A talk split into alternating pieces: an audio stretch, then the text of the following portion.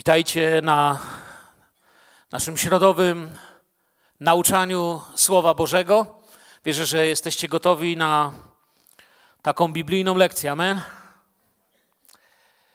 Dzisiaj chciałbym rozpocząć taki cykl, to znaczy kilka kazań na ten temat. Powiem, jeżeli Bóg da dożyć.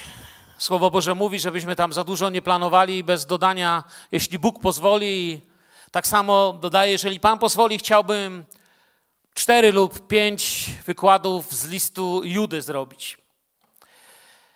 Wiecie, wierzę, że każdy fragment Słowa Bożego jest potrzebny nam jako Kościołowi na, do tego, aby się nauczać, aby być wychowanym, aby być przygotowanym do służby. Zresztą to nam właśnie objawia Biblia, mówiąc, że całe Słowo jest natchnione i wymieniając, do czego jest dobre i jak służy Kościołowi.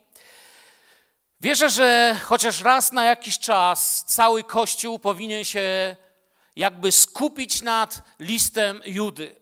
Jest bardzo ważnym listem, jeżeli chodzi o to duchowe zdrowie Kościoła. To jest raczej list, który interesuje Kościół. Zwróćcie uwagę, że list Judy nie jest takim listem, gdzie zbyt często na ścianach wiszą jakieś y, fragmenty tego. Nie jest też takim, który od razu odkrywamy, kiedy zaczynamy czytać Biblię. Natomiast staje się bardzo istotny i zaczynamy się w niego wgłębiać w miarę tego, jak kochamy Kościół. Jak kochamy Kościół w sensie nie budynku z ilomaś tam ścianami i dachem, ale tym właściwym zrozumieniu słowa Kościół, czyli lud Pana Jezusa. List Judy. Wiecie, to wcale nie jest takie proste, że macie dzisiaj w waszych Bibliach list Judy. Ktoś otwiera Biblię, mówi, no jasne, Nowy Testament, nieomal ostatni, ostatnia księga, bo ostatni z listów, przedostatnia księga, wszystko jasne, otwieram Nowy Testament i czytam. Wiecie, list miał problemy po drodze i mogło się tak zdarzyć, że mógł do nas właściwie nie dotrzeć w swojej historii. Dlatego, że na początku swojego istnienia, kiedy list Judy pojawia się w pierwszym czy wczesnym kościele, nie zostaje uznany za natchniony i mogący wchodzić w skład Nowego Testamentu tak szybko jak inne fragmenty Nowego Testamentu. Dokładniej są trzy takie księgi czy listy, bym powiedział, które sprawiają trochę problemu i są badane, sprawdzane. Chodzi właśnie o list Judy oraz o drugi i trzeci list Jana. Są badane, poddawanie próbie i mają z nim problemy. Czy on ma być w składzie Nowego Testamentu, czy nie, kiedy jest to ustalane, ponieważ problematyczny jest autor. I za chwilę powiem o autorze więcej i zobaczcie, dlaczego mieli problem z ustaleniem autora. Problematyczne jest odwoływanie się do ksiąg apokryficznych, czyli do nieuznanych przez Kościół apokryfów.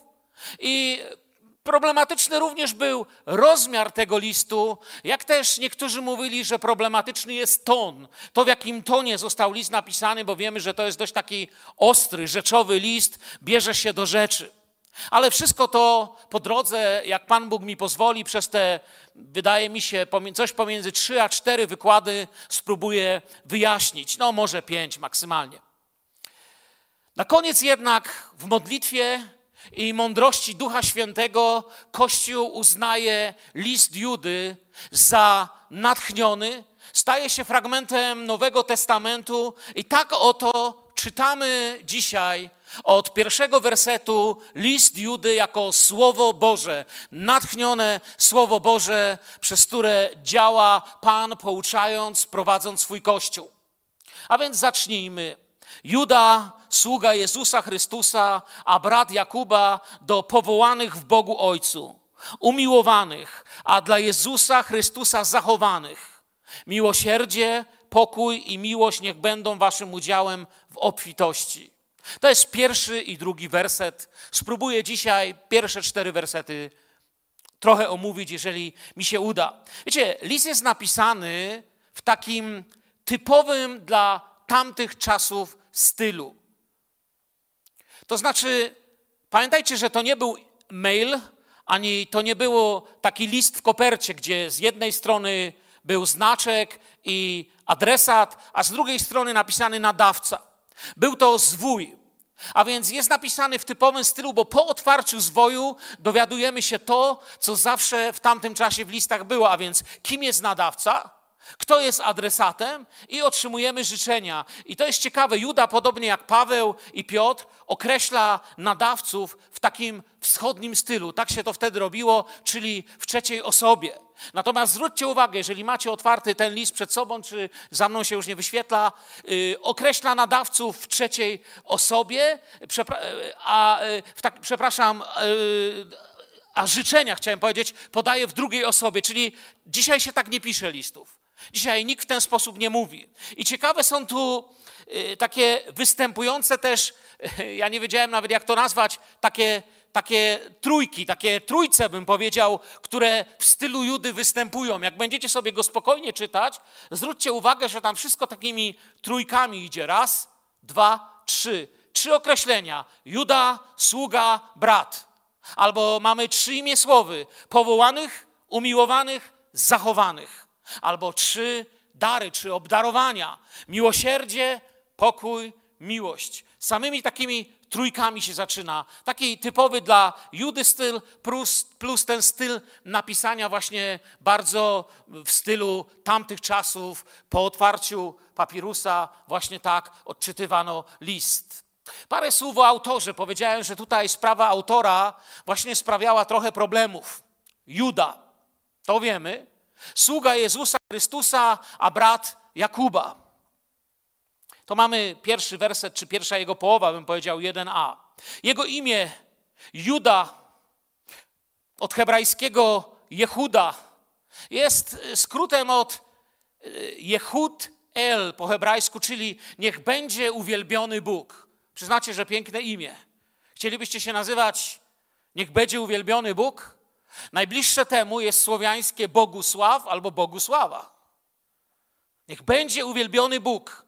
Piękne imię dla człowieka Bożego. Imię to nosiło, gdyby przeglądnąć tak na spokojnie y, Biblię, jakieś 11, 12, jeśli dobrze policzyłem, postaci biblijnych, i były to naprawdę z przeróżnych kręgów z bardzo różnym charakterem. Takie bardzo, no, taki, taki przegląd bardzo różnych osób. Było to dokładnie to samo imię, na przykład, które nosił zdrajca naszego Pana, ten, który wydał Jezusa, Juda, nazwany przez nas popularnie Judaszem. Ja kiedy byłem dzieckiem, to wiedziałem, że Judasz to są dwie rzeczy. To jest ten, co zdradził Pana Jezusa i to, przez co się patrzy przez drzwi, kto dzwoni do drzwi. Pamiętacie takie słowo Judasz? Chodził chłop po, po, po, wszystkich nowych blokach i co sprzedawał? Judasze. Nie? Ale to jest dokładnie, Judasz znaczy dokładnie to samo, co Juda, my przywykliśmy nazywać go Judaszem i przez niego imię to stało się w naszej kulturze takim synonimem zdrajcy. Kiedy się mówi Judasz, to aż brzmi źle, nie? Aż takie negatywne brzmienie, Judasz. Słyszycie, jak to brzmi? Judasz. Nie myślimy pozytywnie. Aż nawet trochę tak się niewygodnie robi. Jest ciekawy, wiecie, jeden z ojców kościoła, Hilarys Arles, martwił się w swoich pismach, aby ktoś przypadkiem nie pomyślał i pouczał swoje zgromadzenie, aby ktoś nie myślał, że Judasz jest autorem listu Judy. On się biedy tak tym martwił. A myślę, że nie wiedział jeszcze, jakie my w XX czy XXI wieku będziemy mieć problemy, kiedy się pojawi, pamiętacie, Ewangelię Judasza. Też apokryficzne, stare pismo, które było znane od lat, ale kiedy media odkryły, to się ludziom wydawało, że to coś całkiem nowego. Choć teolodzy wiedzieli od lat, że istnieje coś takiego i na nich nie robiło to wrażenia. Pisze on, że nie bez powodu, to znaczy mam na myśli Hiralys Arles, pisze, że nie bez powodu Juda, kiedy rozpoczyna swój list, nazywa się niewolnikiem Chrystusa. I według owego nauczyciela Słowa Bożego robi to właśnie dlatego, aby ktoś, kto będzie w przyszłości czytał list Judy, nie pomylił sobie, który to naprawdę Juda. Ja szczerze mówiąc nie miałem z tym problemu, ale to jak ciekawostkę podaję wam, że tak ten człowiek myślał. Popatrzmy jednak na bogactwo postaci z tym imieniem w Biblii. Tak krótko, zanim skupimy się na naszym Judzie. Mamy więc Judę, syn Jakuba i Lei, ojciec pokolenia, z którego wywodzi się przyszły król Dawid. Od tego imienia również pochodzi nazwa południowego królestwa, czyli królestwa Judy, Judei. Są to terytoria plemion Judy i Beniamina.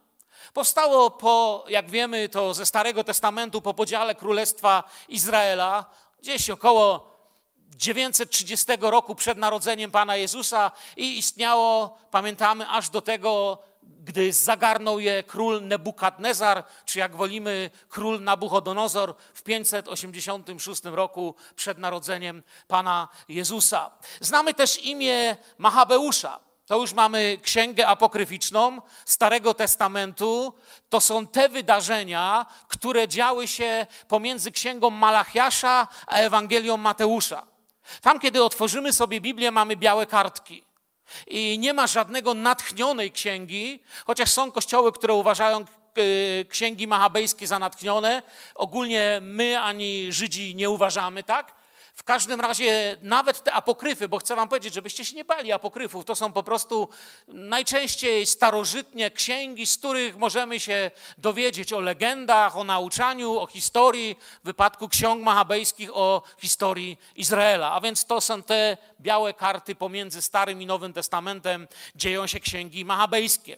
I tutaj mamy Judę Machabeusza i jego życie tam w tych księgach jest opisane to on po śmierci swojego ojca Matacjasza z Modin poprowadzi i zjednoczy armie żydowskie i poprowadzi je przeciwko Antiochowi IV Epifanesowi, jednemu z tych królów, których uważano w starożytności szczególnie za taki my byśmy to powiedzieli dziś typ antychrysta. Wtedy może tego słowa nie używano, bo to jest słowo z późniejszej eschatologii, ale taki człowiek, który był uważany za strasznego bluźniercę i te walki trwają gdzieś 166 do 160 roku przed narodzeniem Pana Jezusa.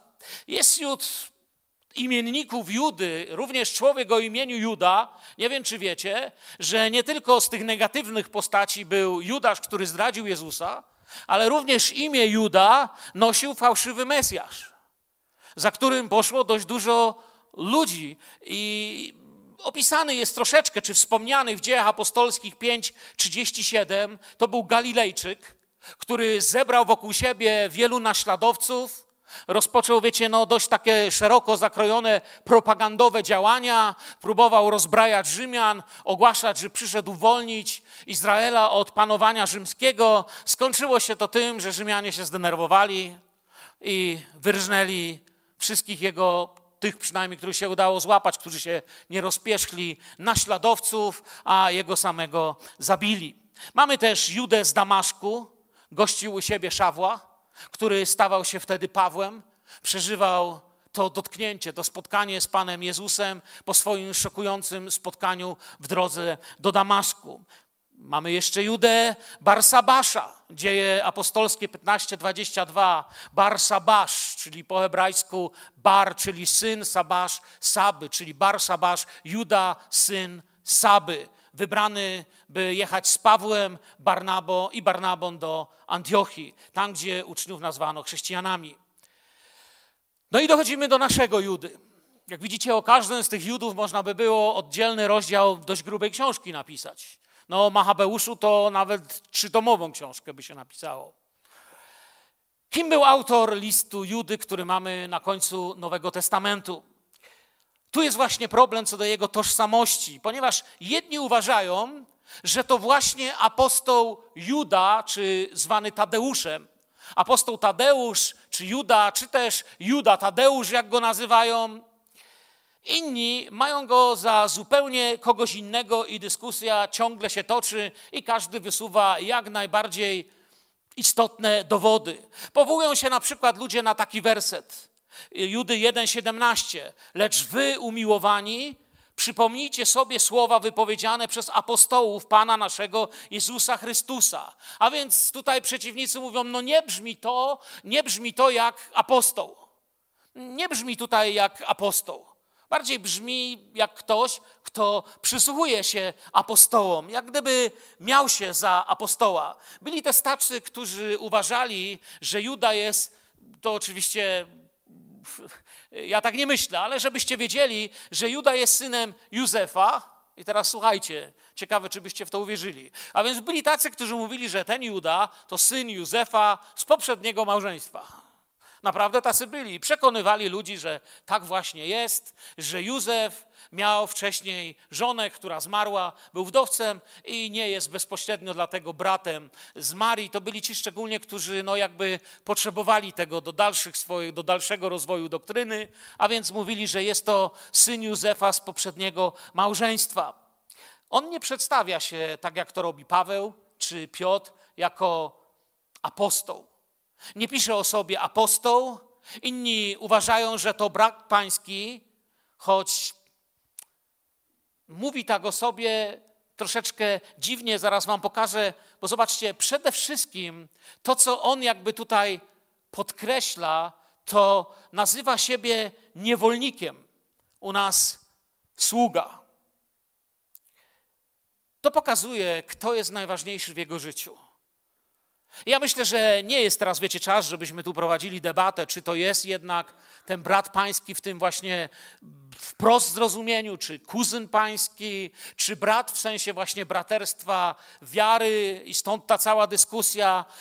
Ale raczej przesuwam się ku temu, że nazywa siebie niewolnikiem, jak mówię, u nas pisze sługa. To pokazuje, że na pierwszym miejscu w jego życiu jest Chrystus. Że on mówi: Jestem tylko niewolnikiem jak my się przedstawiamy najpierw? Czy czasami sobie myślę, że często dzisiaj jest modne przedstawienie najpierw swoich jakby y, osiągnięć. Tak jak gdyby człowiek sam siebie rzeczywiście wiele mógł osiągnąć. Ktoś, kto doświadczył łaski Bożej, kto nawrócił się, kogo Bóg uwolnił z nałogów, kogo Bóg uwolnił z grzechu, kogo Bóg życie zmienił, zmienił rodzinę, zmienił małżeństwo, zmienił dom. Człowiek, który naprawdę coś przeżył z Panem Jezusem bardzo dobrze wie, jak niewiele my potrafimy zrobić dobrze. My to potrafimy tylko dużo mówić. Mało sobie zawdzięczamy. Ono sobie pisze niewolnik. U nas przetłumaczone sługa.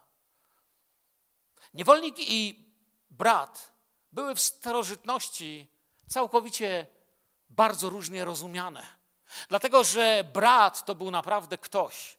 Brat był jednym ze współdziedziców domu. Brat był jednym ze współdomowników wtedy. Z istotą ilości braci trzeba się było liczyć przy majątku, prawa do tego dotyczyły i tak dalej. Ktoś ważny, istotny, inaczej go rozumiano. Natomiast niewolnik Wiecie, niewolnik w tamtych czasach, to dopiero Kościół zaczął powoli zmieniać pojęcie i sposób patrzenia na niewolnika jako na człowieka, kiedy Paweł pisze do Filemona, czy kiedy mamy parę innych fragmentów Słowa Bożego, kiedy się temu przyglądamy. Ale ogólnie niewolnik w tamtych czasach, w starożytności, wiecie czym był? To był mebel. Taki żywy, chodzący, musiał jeść i spać, ale można powiedzieć mebel czy urządzenie domowe kupiony, zamieniany. Niewolnika kupowano w zależności od tego, co było potrzebne. Kobietę, mężczyznę, chłopca, dziewczynkę, do tego, jakie były zadania w domu i potrzeby danego domu. Niewolników na przykład w Rzymie przyprowadzały legiony po różnych zwycięskich bitwach, kiedy całe wsie ludzi potrafili zabrać. Jak wiemy, w niewolę poszedł Izrael. Asyryjczycy, kiedy podbili północne królestwo, mnóstwo ludzi wzięli do niewoli i sprzedali. Podobnie potem w 586 roku, kiedy Nebukadnezar podbił całość, pobił i Asyrię zresztą, i również Judę zajęto, poprowadzili jak branki na rynek i Żydów i naród wybrany, i też wielu z nich dostało się do niewoli, dostało się, byli sprzedani, byli dostarczani na dwory królewskie. Daniel, Szadrak, Miszach, Abednego.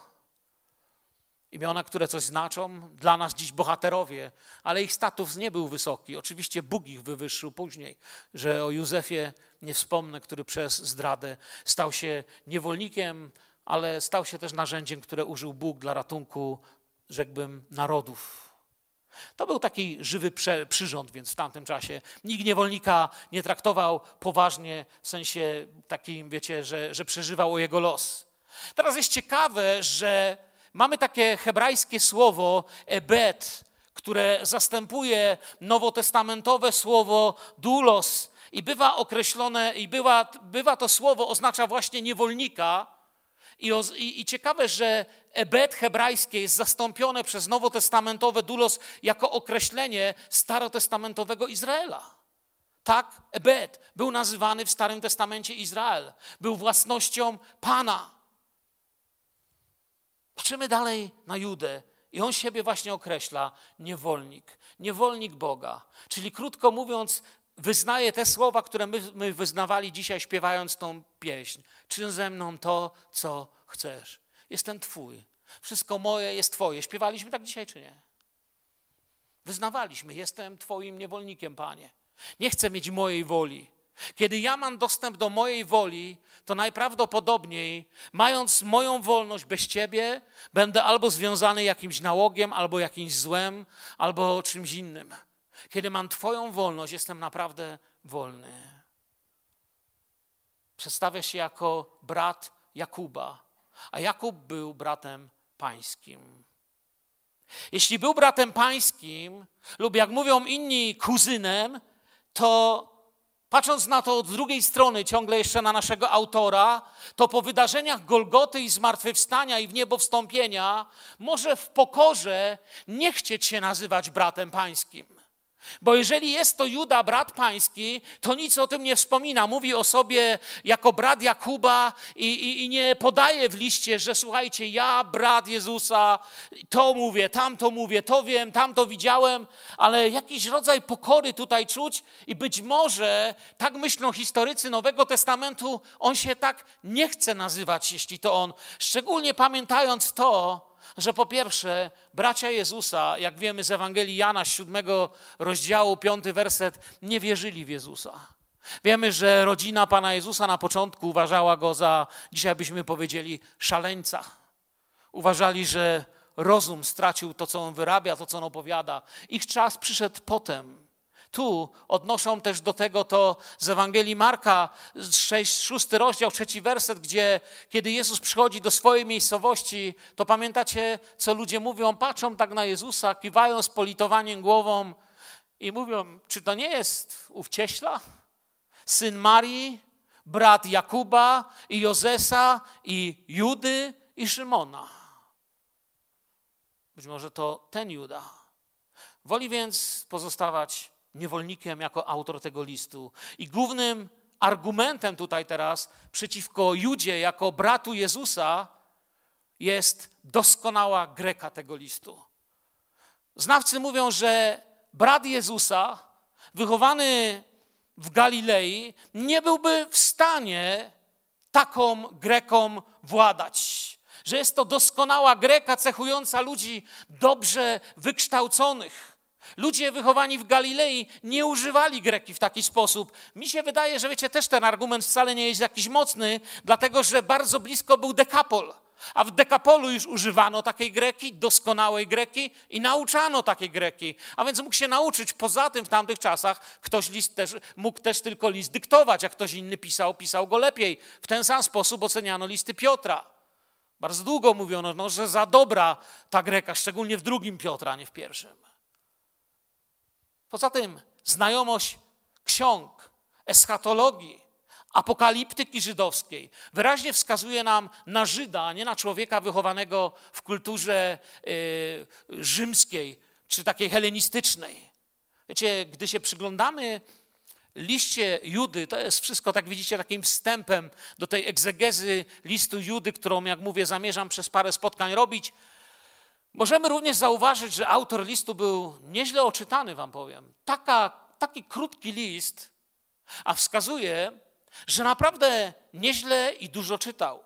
W samym liście dostrzegamy wpływy takiej księgi jak apokryficzne w niebowzięcie Mojżesza, następnie księgę Henocha i oczywiście dostrzegamy doskonałą znajomość Tory, i poznanie listów Piotrowych, czyli tu już mamy pisma Nowego Testamentu. Dodam wam tak jako ciekawostkę. Księga Henocha jest dostępna, jest ten apokryf dostępny, można go sobie poczytać. Była czytana i w tamtym czasie popularna wśród Żydów i chrześcijan wczesnych tamtych czasów, tak jak dziś niektóre książki. Nie była uznana za pismo natchnione, ale była popularna. Tak jak czasami, nie wiem, ktoś do zboru przynosi książkę i się ciebie pyta: Słuchaj, czytałeś tą książkę? Niesamowita. Macie coś takiego, nie? Idziecie do księgarni, kupujecie książkę. Tak samo wtedy właśnie księga Henocha była taką księgą bardzo popularną. Ludzie ją czytali. Ludzie byli poruszeni jej treścią, czuli, że zapowiada coś, co się zbliża, czuli, że no jest to taka bardzo duchowa księga, która mówi bardzo duchowe rzeczy. Jeszcze raz powiadam, księga apokryficzna, nieuznawana za Słowo Boże, ale w tamtych czasach popularna. I dodam też od siebie, moja taka opinia, że jest dla mnie zabawne, jeśli już dzisiaj tyle o tych apokryfach mówię, jest dla mnie zabawne, jak chrześcijanie czasami w XX czy XXI wieku boją się apokryfów. Pamiętam, kiedyś kupowaliśmy razem z jednym człowiekiem Biblię i on się mnie pyta, słuchaj, a w czym ta różnica? Ja mówię, no w tej są apokryfy, a w tej nie ma. On tak wziął, apokryfy to są brrr, mówi. Ja mówię, chłopie, co ty się boisz?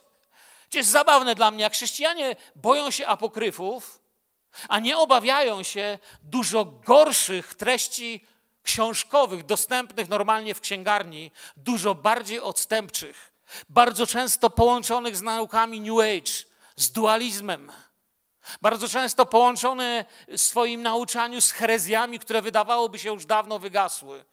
Książki, krótko mówiąc, dużo gorsze niż starożytne apokryfy a jednak jakoś czasami mamy do nich lęk, tak jakbyśmy się bali, że przeczytanie ich oskarży nas przed kimś, że uznaliśmy je za Słowo Boże. Dla mnie Słowo Boże jest Słowo Boże, nie ma porównania z, nikim, z niczym innym. Słowa Bożego nie czytam jak książkę, Biblię traktuję w zupełnie inny sposób. Słowo Boże jest żywe skuteczne, przemieniające. Słowo Boże ma siłę i zupełnie się nie boję przeczytać pisma starożytnego czy niestarożytnego. Czytam naprawdę różne rzeczy, mam mnóstwo apokryfów w domu i wiele ciekawych rzeczy się stamtąd dowiedziałem. My jednak przejdźmy do listu. Tożsamość autora już dalej pozostawiam waszym badaniom i rozmyślaniom. Celowo może tyle powiedziałem, żeby czasem zachęcić nas do jakiejś mm, dyskusji, do właśnie studiowania, wiecie, Słowa Bożego, patrząc co, kiedy i kto chciał Kościołowi powiedzieć. Taki jest cel tego studium. A więc kto już wiemy, do kogo został napisany list Judy. Gdybym miał jedną sekundę na odpowiedź, to bym odpowiedział do Was. Gdybym miał trzy, to bym powiedział do wszystkich chrześcijan na świecie, we wszystkich czasach i do Was. Adresaci listu są bardzo jasno określeni w liście do powołanych w Bogu Ojcu umiłowanych, a dla Jezusa Chrystusa zachowanych. Nie ma jednak adresu. Nie pisze do i lotnicza 19 na przykład, tak jak nasz adres. Ale czujemy, że jest do nas. Nie tyle, więc list jest napisany yy, do tego gdzie i kiedy znajduje się dana społeczność, czyli do tamtych ludzi i tylko tych w Izraelu, albo tylko tych w Samarii, albo tych tam w Małej Azji. Nie tyle tu chodzi gdzie i kiedy, ale list Judy jest napisany względem tego nie gdzie, nie kiedy, nie jaki adres, ale kim jesteście. Zachowani w Chrystusie, zbawieni w Jezusie Chrystusie. Tym jesteście. Amen. Oznacza to, krótko mówiąc, nic innego jak tak zwany list powszechny, katolicki, jak to inni mówią, albo obiegowy, czyli odczytywany w wielu wspólnotach. Wskazuje też na częste podróże nadawcy i doskonałą orientację w sytuacji wczesnego Kościoła. List pokazuje, że chciał pisać o czymś innym, o czym zaraz wspomnę, ale jeszcze o czymś innym napisał, ponieważ dostrzegł pewne zagrożenia, przez którymi i my nie jesteśmy wolni. A więc to również my. Ten list również nas dotyczy trzy cechy są dotyczące adresatów. Jeżeli dotyczą ciebie, to list jest do ciebie. Po pierwsze, powołani, czyli świadomi łaski. Jesteś powołany, znalazł Twoje życie Jezus. Jeżeli był w Twoim miejscu taki dzień, kiedy wyznałeś Jezusa Chrystusa swoim Panem, wyznałeś swoje grzechy, a Pan Jezus zmienił Twoje życie i uwolnił Cię od grzechu, to jesteś dzieckiem Bożym, narodziłeś się na nowo. Bóg dał w Twoje życie nowe życie, które może kochać Boga, zmienia Twój charakter. Jesteś powołany, wybrany, wyrwany z tego świata. Po drugie, list, adresatami listu są ludzie świadomi, świadomi Bożej miłości. Świadomi tego, że Bóg, że są umiłowanymi, że Bóg ich kocha, że Bóg swoją miłość okazał nam przez to, że gdy my, będąc jeszcze, byliśmy jeszcze grzesznikami, On już za nas umarł, dał dla nas Pana Jezusa Chrystusa.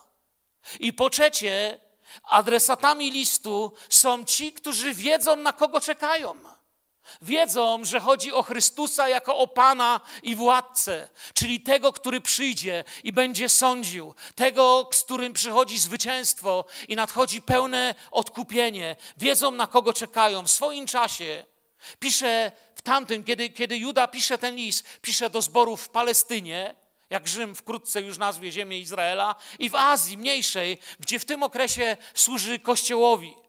Mówię tutaj w Palestynie, jak Rzym wkrótce nazwie, dlatego że jeszcze wtedy tej nazwy nie używano, ale wkrótce wejdzie do użytku, dlatego że Juda pisze swój list gdzieś 67, 80 rok. Jak wiemy, w 69 roku legiony rzymskie wylądują w tamtym rejonie i pod dowództwem Tytusa na koniec najpierw stacjonując w Cezarei dotrą pod mury Jerozolimy, będą oblegać Jerozolimę. W 70 roku Jerozolima w czasie tak zwanej przez nas wojny żydowskiej upadnie po długiej, krwawej i męczącej walce, która, wiecie, można by opowiadać, to był horror, co się tam wtedy działo. I wtedy zostanie przemianowana. Jeszcze oczywiście później tam parę małych powstań, powstanie Barkoby. Dojdzie do tego, że w ogóle jakiś czas później zabronią w ogóle Żydom przebywać na tym terenie, a nazwa, którą Rzymianie tam przybiją na stałe, czyli Palestyna, wejdzie do użytku. Powód napisania listu. A, jeszcze wrócę do tej Palestyny. Wiecie, jest taka ciekawostka, którą tu chciał powiedzieć że praktycznie do 1948 roku, nie wiem czy wiecie, że zarówno Żydzi, jak i Palestyńczycy mówili o sobie, że są mieszkańcami Palestyny. Słowo Palestyńczyk nie miało tego znaczenia, które ma dzisiaj. Dzisiaj jest upolitycznione, jest jakby wielka taka nastąpiła taki podział i jak wiemy, że dzisiaj, kiedy telewizja używa słów Izrael, Palestyna, ma zupełnie co innego na myśli. Nie myślcie tymi współczesnymi kategoriami. Dzisiaj, ponieważ później to słowo, to bardzo długo to słowo nie miało takiego znaczenia. Wracam do naszego listu, powód napisania listu. Myślę, że tutaj po co ja mam mówić, skoro list może mówić, nie trzeba się wiele zastanawiać.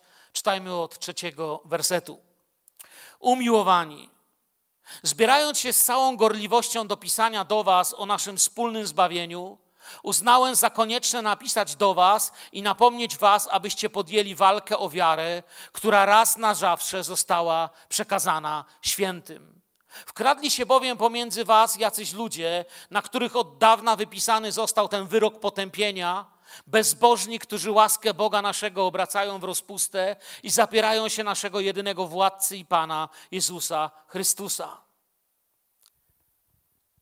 Od wersetu trzeciego Juda twardo przechodzi do rzeczy, o co mu chodzi. Powód listu nie jest błahy. Kościołowi grozi, że ktoś go oszuka, ktoś zacznie w nim rozrabiać.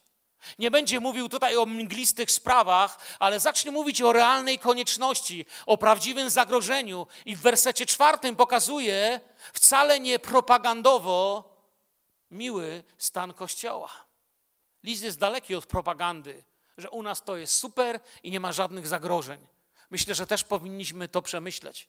Czasami mamy taką skłonność, żeby albo krytykować Kościół, bo mi coś w nim nie gra, bo ja nie dostaję tego, co chcę, albo żeby na odwrót tak propagandowo w ogóle to w Kościele jest świetnie, świetnie, świetnie.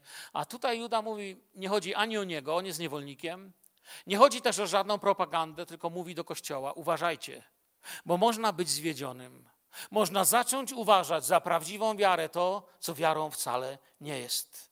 Nie wiem, czy wiecie, że ten list bywa nazywany dziejami apostatów.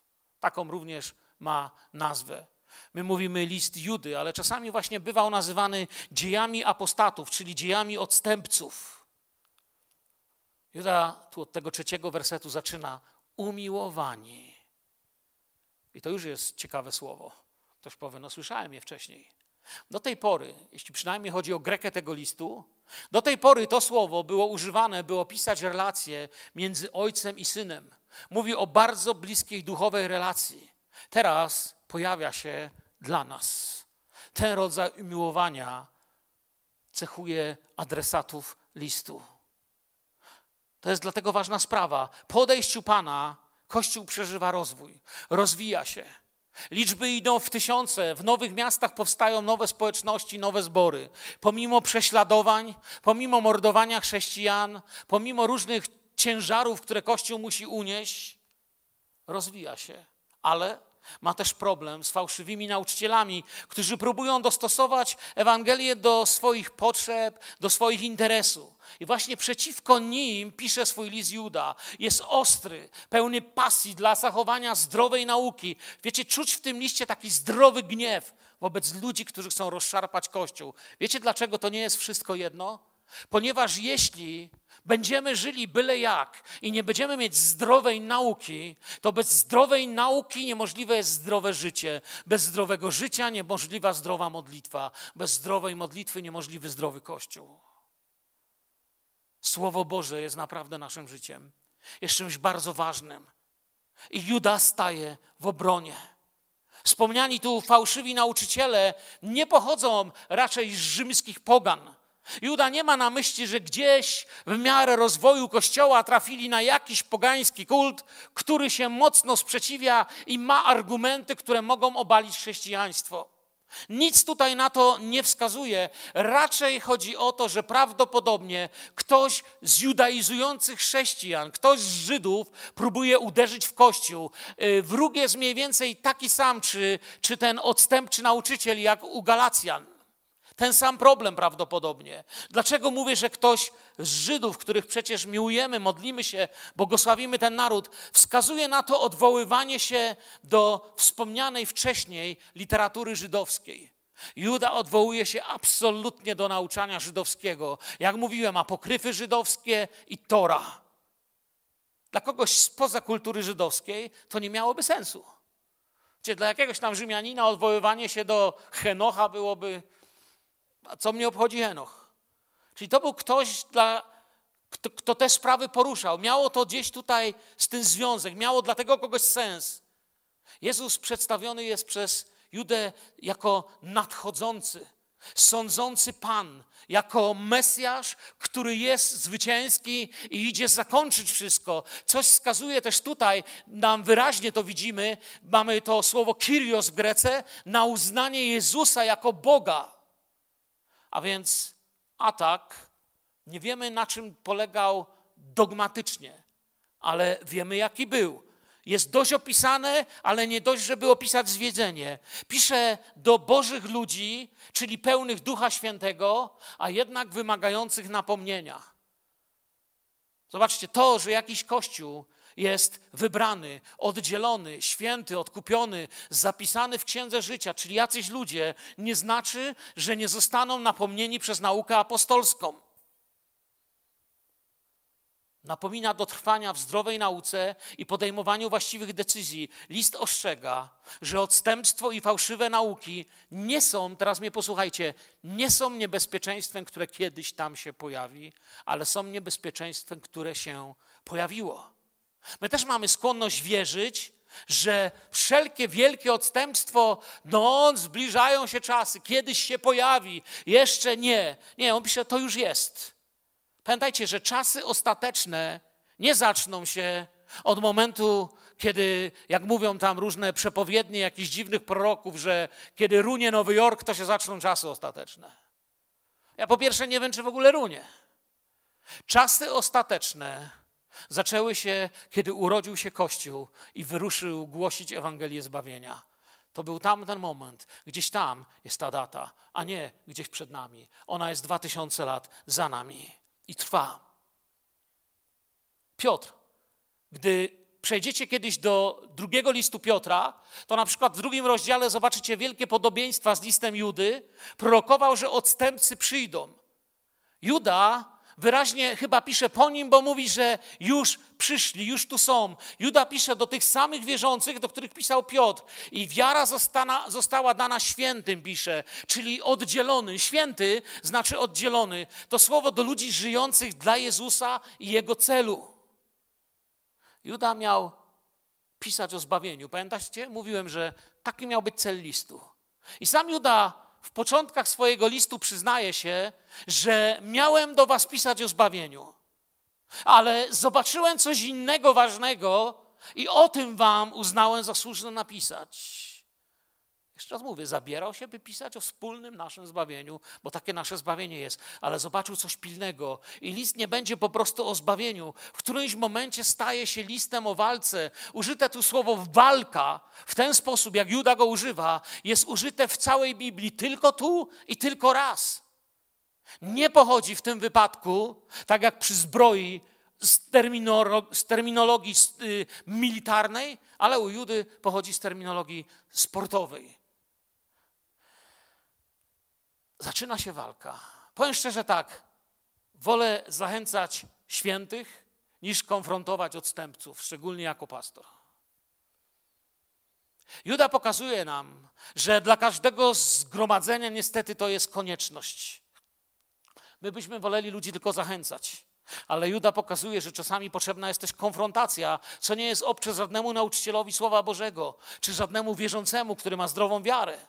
Gdzie jest taka wielka prawda, że ludzi jest łatwiej zwieść, niż przekonać, że są zwiedzeni. Wiemy, pouczeni przez Słowo Boże, że nie jest to walka z krwią i z ciałem. Wkradli się jacyś ludzie. Pisze, wkradli się jacyś ludzie.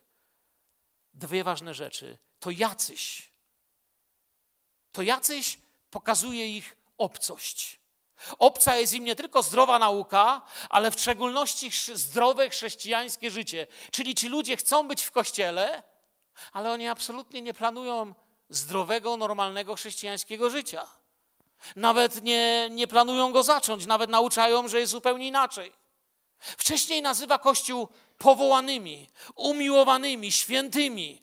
A teraz pisze, że wślizgnęli się jacyś ludzie jacyś. Jakiś taki. Kto to jest jakiś taki? Ja bym powiedział, jakiś taki to jest radykalny teolog z liberalnym podejściem do życia. Jacyś tacy ślizgnęli się do, do, dosłownie. Odstępca, widzicie, to nie jest człowiek, który jedynie zaniedbał zbawienie. Też, ale nie jedynie. To jest też człowiek, który to zbawienie skaził, zakłamał i tak przekazuje dalej. I tutaj znowu mamy taką trójcę słowną.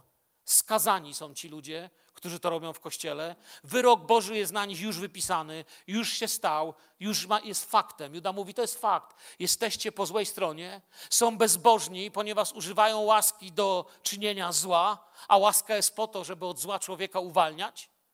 To jest tak, jakby złodziej, któremu sąd daruje łaskę i mówi: Z łaski przebaczamy ci, idź i więcej nie kradnij, uznał, że daną łaskę po to, żeby jeszcze z tydzień czy dwa mógł pokraść.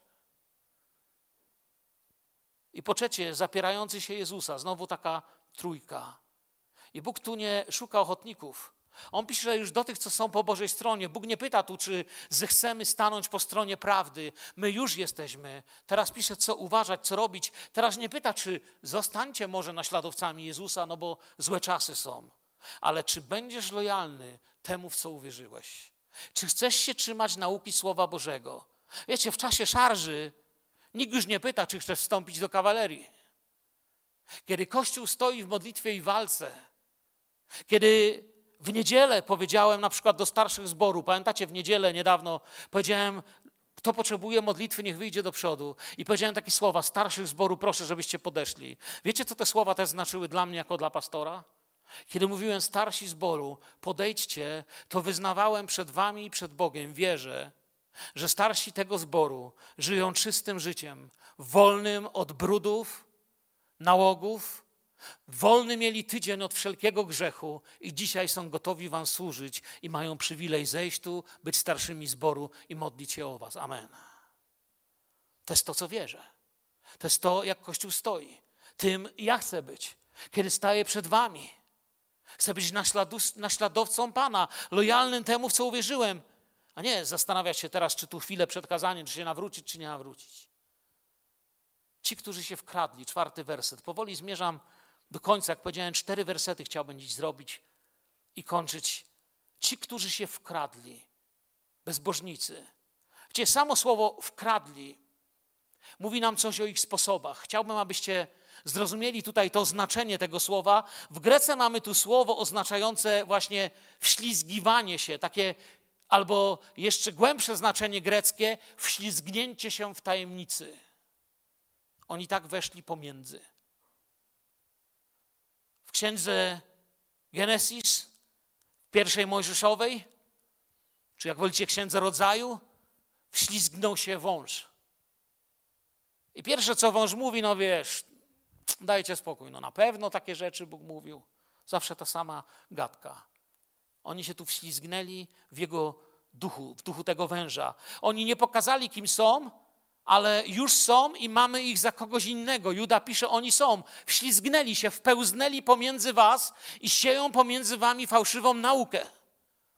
Ja byłem świadkiem, wiecie, jak się ludzie wślizgali i czasami widziałem takich. Kiedyś znalazłem taką panią u siebie w kościele, która pewne broszury rozkładała mi po budynku zborowym. Przed nabożeństwem sobie dyskretnie szła, wiecie, i tu wsadziła za krzesełko, tu za krzesełko. Myśmy mieli takie krzesło, wiecie, z kieszenią z tyłu. I tak patrzę. No i oczywiście, kiedy ją wyprosiłem i wyrzuciłem, to mi od antychrystów nadała. Tam były jakieś nauki takiego dziwnego człowieka i coś o piramidach i tak dalej. Nie miała odwagi przyznać kim jest.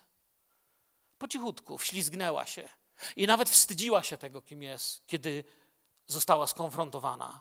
Widzicie, pierwsi nauczyciele wchodzili do synagog, ale nie szli tam yy, właśnie gdzieś po cichu się wślizgując. Oni szli tam otwarcie, nie rozdawali po, koń, do, po, po kątach ulotek, ale ryzykowali własnym życiem, świadcząc o Jezusie. Kościół się nigdy, nigdzie nie wślizgiwał. Kościół głosił otwarcie Jezusa.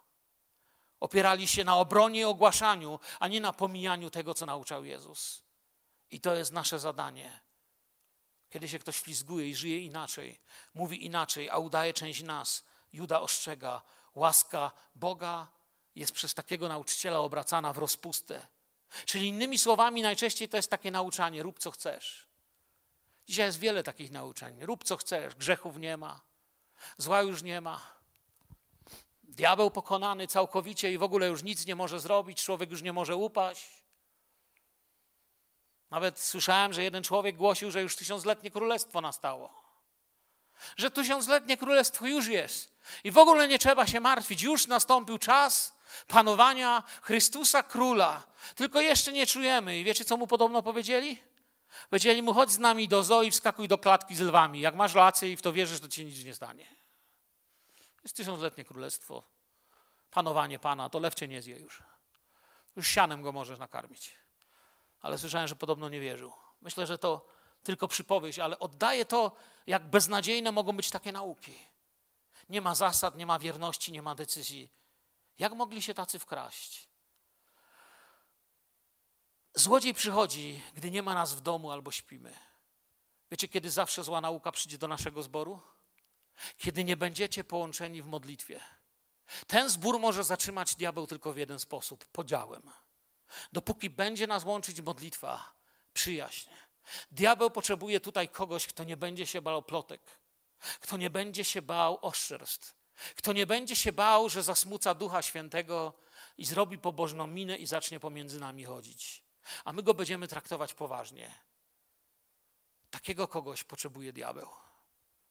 Takie coś jedynie może rozbić Kościół, który twardo stoi i głosi Ewangelię innym ludziom. Złodziej przychodzi, gdy nie ma nas w domu i śpimy. Do kościoła, gdy nie ma nas w nim lub śpimy w duchowym sensie. Śpimy cały tydzień i bywamy tylko kościołem niedzielnym. Są ludzie miesiącami chodzący do kościoła, latami i żyjący w tych samych związaniach, ciągle niewolnicy gniewu, ciągle niewolnicy zazdrości, Ciągle niewolnicy alkoholu, niewolnicy papierosów, niewolnicy brudów, dziadostwa. Jeżeli jesteś kimś takim, chcę Ci powiedzieć, Bóg Cię może uwolnić, możesz prowadzić prawdziwe chrześcijańskie życie. Nie bądź śpiącym, nie bądź tym, który jest tak blisko zbawienia, a z niego nie skorzysta. Złodziej przychodzi, żeby kraść, niszczyć i rozpraszać. Czy jesteśmy w domu, w duchowej świątyni, w domu Bożym, którym jesteśmy, nie z powodu tych murów, a z powodu Ducha Świętego, który mieszka w nas? Najłatwiej jest oszukać, pamiętajcie, niedzielnych chrześcijan. Jeśli świat i diabeł mają mu na sześć dni, a Bóg ma tylko jeden dzień, to jak nie zaprzeć się Jezusa w trudnej chwili? Bóg w takim wypadku jest ledwie realny. I nie bez powodu Piotr ostrzegał, że to przyjdzie, a Juda mówi, to już się dzieje. Dlaczego się wkradli? List nie zostawia wątpliwości. List mówi, wkradli się, by zmienić doktrynę Kościoła. I może powiecie, no to słowo doktryna to takie się wydaje trudne. Gdzie? To nie jest religijne słowo. Doktryna od łaciny, doktryna oznacza nauczanie i wiedza. Czyli to, co nauczamy i to, co wiemy, ktoś chce zmienić. I zaczyna się od nadużywania łaski. Jak nadużyjesz łaski, wpadniesz w wszystkie inne problemy. Beda czcigodny pisze o liście Judy w taki sposób, czy o tym, co tutaj dziś mówiłem, co Juda naucza. To jest beda czcigodny. Łaska Pana naszego złagodziła surowość prawa, które jeśli ktoś przestąpił w jakikolwiek sposób, jego wskazania nakazywało ukamieniowanie albo piętnowanie ogniem. Pan nasz uwolnił nas spod rygorów prawa i dzięki łasce Ewangelii umożliwił odpuszczenie popełnionych grzechów na drodze pokuty i jałmużny. Heretycy zaś zmienili jego łaskę na rozpustę i zaczęli pławić się w grzechach, mniemając, że nie spotka ich za to żadna kara. Innymi słowami, człowiek chodzący w łasce zmienił się w tym, co robi, co z niego wychodzi. Człowiek nadużywający łaski dalej żyje tak samo, którzy łaskę Boga naszego obracają w rozpustę i samego Boga i panującego Pana naszego Jezusa Chrystusa się zapierają, pisze Juda. W co obracają? Aselgeia, tu jest takie słowo greckie, czyli rozpustę. Dokładniej to słowo aselgeia oznacza niepohamowana żądza Nadmiar, rozwiązłość, rozpusta, bezstyd, bezczelność, chęć natychmiastowego zaspokojenia siebie i swoich potrzeb. Ja ci nakazuję, ja chcę, ja już chcę. Ja, ja, ja. O ciebie chodzi w chrześcijaństwie. A list wyraźnie mówi o zapieraniu się władcy Pana Jezusa Chrystusa. I wiecie, nawet ten fragment Judy, nie wiem czy wiecie, w niektórych schizmach czy odstępstwach odstępstwach w kościele, w historii próbowano wykorzystać i udowadniać, że tutaj Juda pisze o dwóch różnych osobach: o Panu i władcy, czyli o władcy i o Panu Jezusie. Juda nie pisze o dwóch różnych osobach. Gdyby kiedyś ktoś użył wam tego fragmentu i powiedział: Zobacz, tu wyraźnie widać dwie różne osoby, to pamiętajcie, grecka konstrukcja zdania pokazuje, że jest to jedna osoba. I list ostrzega przed właściwym wyborem jednej z dwóch moralności. Bo zaparcie się Pana to koniec bycia uczniem, początek świeckiej wolności, która ma Bożą łaskę za nic. A więc zwiedzenie rozpocznie się od podważenia bóstwa Pana Jezusa. To tu widzę pod koniec, a to, co przede wszystkim Juda podkreśla, to każde zwiedzenie rozpoczyna się od lekceważenia Bożej łaski. Czy wierzycie, że Jezus odpuścił nasze grzechy? Czy wierzysz, że Jezus umarł za ciebie na krzyżu Golgoty? Czy wierzysz, że Pan oczyścił Twoje życie z wszelkiego grzechu? Poproś dziś Boga, powiedz Panie, chcę nienawidzić grzech, a miłować Ciebie. Chcę iść za Tobą, chcę być uczniem Twojego słowa, chcę być zdrowym chrześcijaninem. Uwolnij mnie z wszystkiego, co rodzi i prowadzi mnie do grzechu. Wstańmy jako Kościół do modlitwy. Ojcze w niebie, proszę Cię o każdego z nas na tej sali dzisiaj tutaj obecnych, który poczuł, że za długo się bawi Twoją łaską. Że czasami ta zabawa łaską polega na tym, że trwamy sobie w naszych grzechach, w naszych zaniedbaniach, w naszych brudach i tak od niedzieli do niedzieli mówimy sobie, że kiedyś przestaniemy. Proszę Cię, jeśli na tej sali jest ktoś, kto trwa w grzechach i w ogóle nie widzi tego, że Ty kochasz, że Ty umarłeś na krzyżu, że dałeś prawdziwe, otwarte drzwi ku wolności, ku szczęściu w domu i w życiu, ku przyszłości spędzonej z Tobą w Twoim królestwie. Proszę Cię, abyś dotknął się serc każdej z takich osób tutaj, aby idąc do domu, aby dzisiaj, leżąc na swoich posłaniach wieczorem czy pośrodku nocy, mogli wyznać: Jezus jest Panem. Powierzam Ci wszystko.